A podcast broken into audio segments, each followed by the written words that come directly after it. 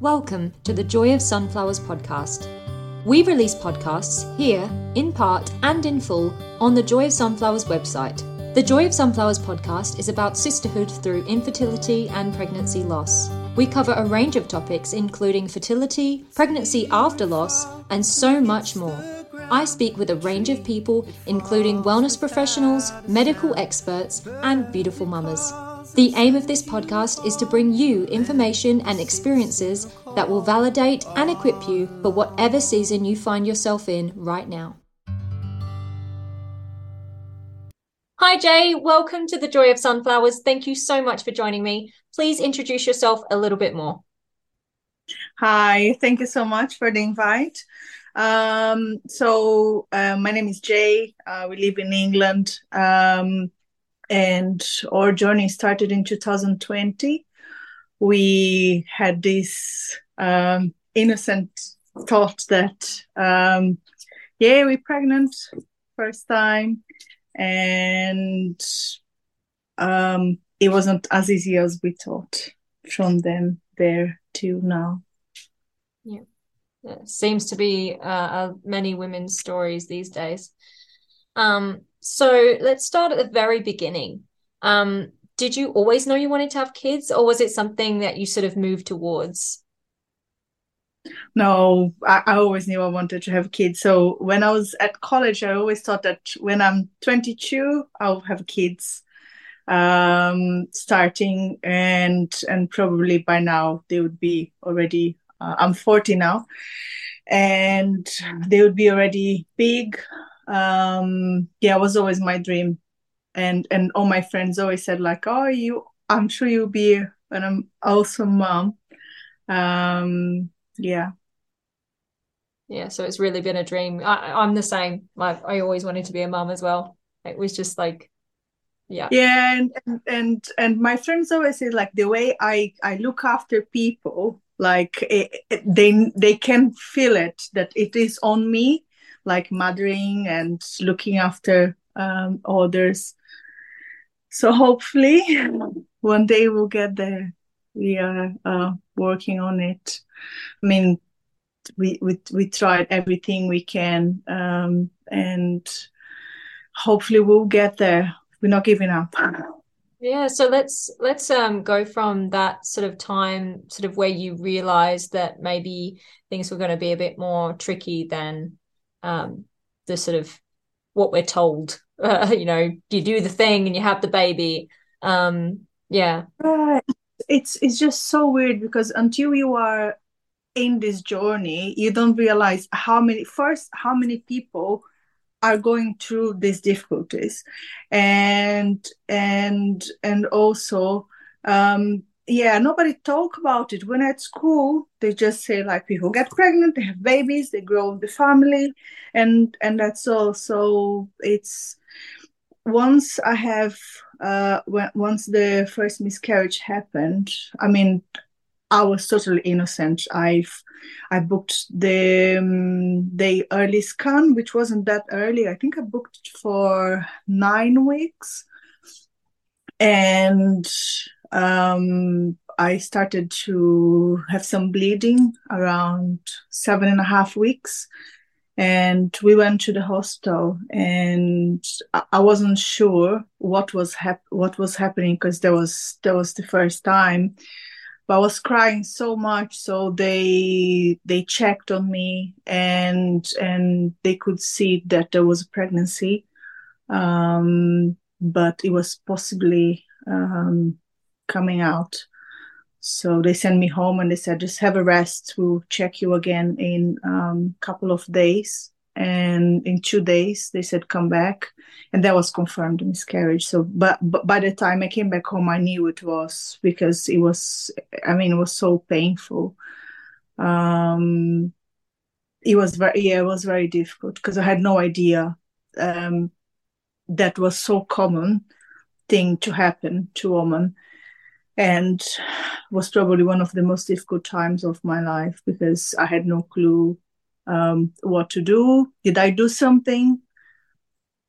Could I f- prevent it to happen? So I was um, blaming myself. So it took me a long, a long, long time to um, tell myself that it wasn't my fault. Mm. Yeah, and it's it's amazing, isn't it? There's just so many layers to what we go through and what we have to deal with emotionally. And like they just sent you home. They didn't send you with any information or anything. They're just like, no. oh, go home for a couple of days and come back. With no, no- they said so. They said it could be it could be a miscarriage, um, but go home and rest. How can you rest? How can you? Yeah, you can't rest so yeah and then and when i went back it was confirmed. So i i it was like i lost everything on that day. I didn't know who i was anymore what i was going to do how things would be how this was happening to us. It was devastating. Um, and then when we got back to the doctors they were trying well the doctor told me you you know you'll be pregnant again and it's not because it happened now it will happen again. So chances are you will be pregnant very soon and you'll have your baby. So it was it was to me it was like okay and and i i'm trying to live the days thinking that okay it, it happened once it won't happen again. Mm. Yeah, that's the thing that shocks a lot of us, I think, especially with re- reoccurrent like loss. You know, you're you're told, oh, it was just a fluke. It was just like it was probably chromosomal. Like we d- we don't know what it was, but it was it. You know, just keep trying. That's exactly keep trying, and and the chances are that you will have your family very soon. Mm. So how are, how are your emotions during that that first loss like after you had the loss and you know obviously shock because you know they sort of just sent you home and were like yeah we'll come back in a couple of days and then sort of confirmed it. So how did you go with the emotions? It was very difficult. I had a couple of times panic attacks. It was very difficult for my husband to try and help me because then i came home and i passed the fetus.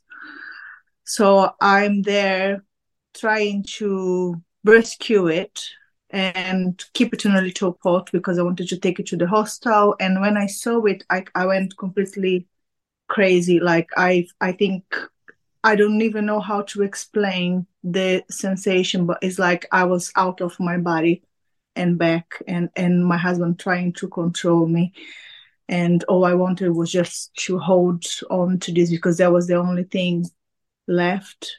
And and then we took it to the hospital to um, so try and see if they could investigate something. All came back normal, and we never found out what was the reason of the.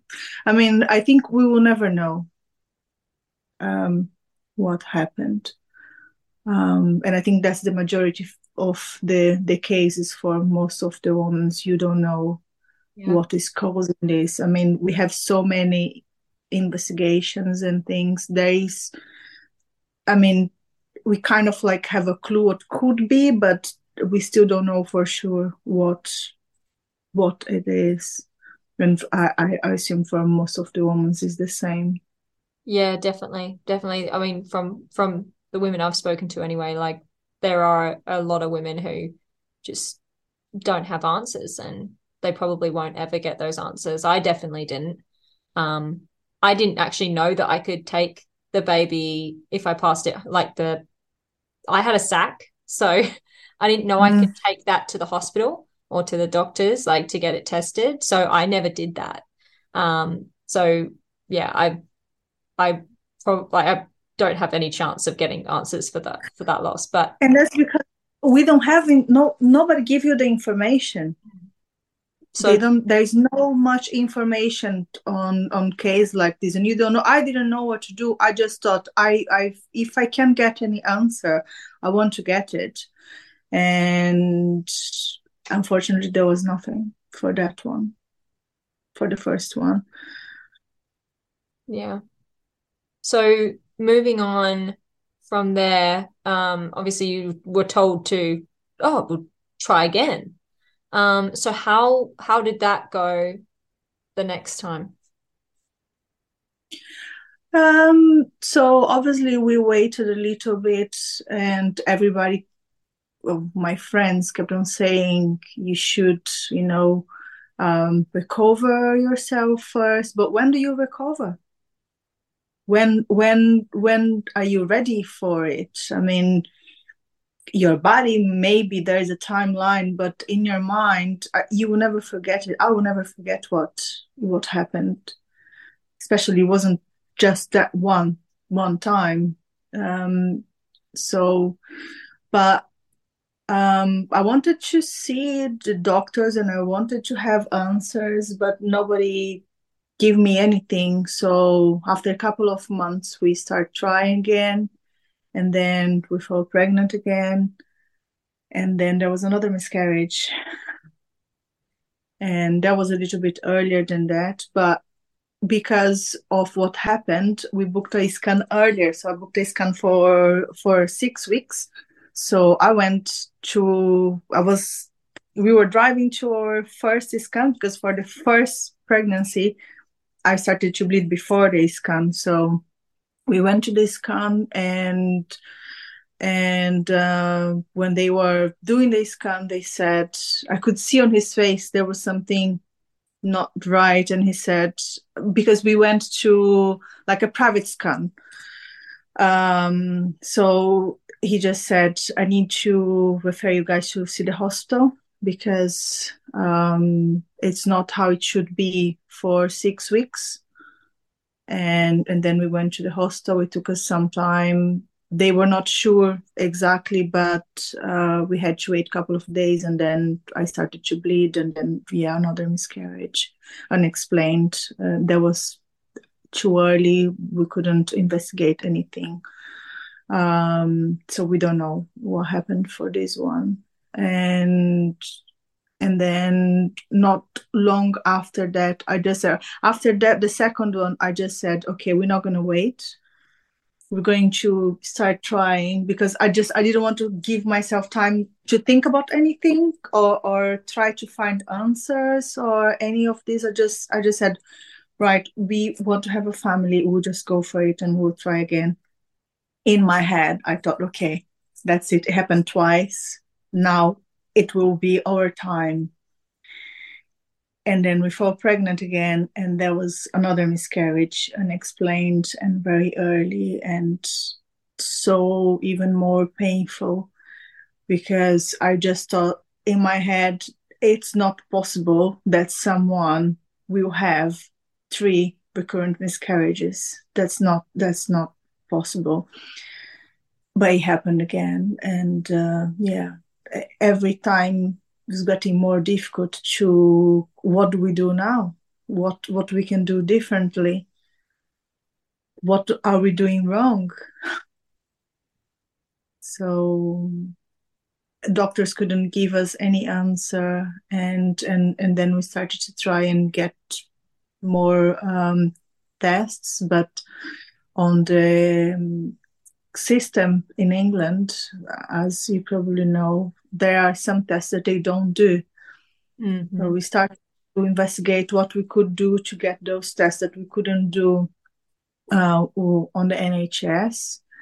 And that's when it starts getting more difficult because, um, you know, people around you try they they want to help you but they don't know what to say and and and everybody kept on saying me you should go and try ivf but we were getting pregnant we got pregnant three times quite fast i would say. And and and the doctors were kept on saying just keep on trying. Now it happened three times it probably won't happen again. You you will get your baby. Yeah. I i hear that a lot as well. You know keep trying keep going you know it will happen you can't yeah. have this many losses in a, in a row and it's like well then why are there so many of us yeah I just I just don't understand why the system. I don't know how it is where you live, but here, I mean, also it's frustrating when you hear the answer, "Oh, because of your age, we can do that for you." Like even if you would like to try um, to have to go the IVF route um, on the NHS, we wouldn't be able to because of my age. Uh, I mean, there is some places in UK which I think is not acceptable at all. Some um, addresses because they they um, this I don't know it's like a lottery. You know, some areas in UK they do it until you're 42. Some areas they do it until you're 40, and in the area where I live is 36. So um, I would have to move my address, live somewhere else. Then then I probably could. I would have another two years to try, but there is no guarantees that IVF could help us because we we got pregnant eight times. Wow. So at so at the moment we are on eight miscarriages, and um, one of them um, in September 2021 we we were pregnant and we were about to go on holiday and I was thinking shall we just cancel everything because if we fly maybe something will happen. And the doctor said don't be silly go and enjoy your holiday relax everything will be fine. Flying is not a problem. Flying is not causing miscarriage. So I thought okay we go on our holiday. We will enjoy it with the baby and uh, hopefully everything will be fine. So we went to my to my country. We went to see my doctor. We could see the heart of the baby. I mean we couldn't hear we could see flickering of the heart and it was magical. It was really we were really happy. And um, then coming back after our holidays, we were um, in Spain then, and um, we went for a walk. So we were staying um, a week in Spain before coming back to England, and I felt something wasn't right. Uh, so we went to the hostel to check. I was bleeding already, and and when they did the scan, they said there is no heartbeat again um, we were eight and a half weeks and um, so i decided at this time i wanted them to um, see if there was any investigation they could do and and they said okay we can do that so they um, sent it for uh, analysis and it was a girl. They could see it was a girl, and um, she had one extra chromosome. So when I got the results back, I started to panic because I thought there is something wrong with me that I'm giving my babies an extra chromosome, and and that's why I'm having all of those miscarriages. And and then the doctor said, no, this is this is one off because we had we've been tested me and my husband um, so um, we had DNA tests and um, they checked for incompatibility as well. And it was all normal. So th- that was probably one off. That's what the doctor said. Um, and then since then, we had a couple of other miscarriages very early, like four and a half weeks and five weeks. And there was no, we don't know what what was um, why why it happened. So there is only one. This only one we know. It I miscarried because it it was um, the baby had one extra chromosome. We wouldn't survive anyway. That's wow. what they said. Yeah, yeah. And it doesn't help you any when they say, "Oh, you know, it's probably just this one." There's not like the other ones. Yeah. Not. It's so rare, and it's yeah. I yeah. always find that very yeah. Confronting. Like it's just like that's not helpful. No. So only in 2022 July after the miscarriage I had in June, I said to my husband, we need to go and do something.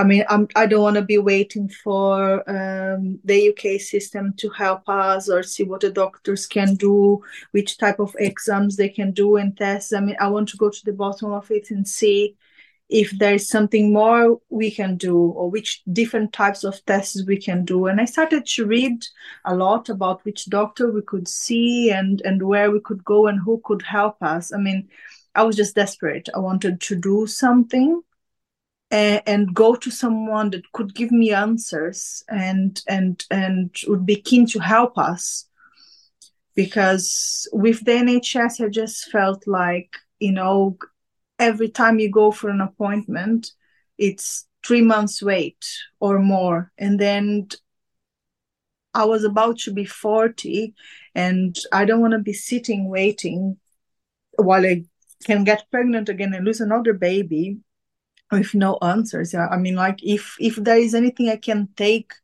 to help, I'll just do it. But I need to know and I need a doctor to prescribe it for me. So that's when we decided to go and see a private doctor, and we have multiple investigations and tests and different, and and it was confirmed that I have um, natural killer cells activity elevated.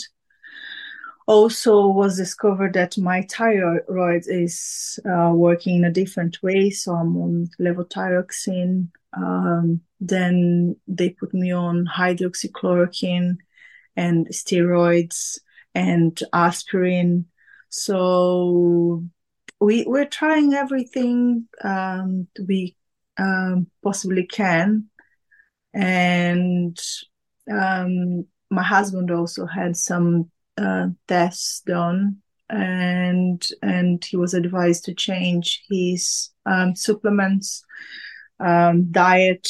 So that was that was good. We got good results for him after three months and so then we got cleared to try again and and we got pregnant in october 2022 again that was the eighth time and and i thought now we are covered because we are taking all this medication steroids aspirin and seeing this doctor who is looking after us we got better in lots of aspects changed our diet, exercising, and you always hope that this then we did we did all these changes and now it's going to happen.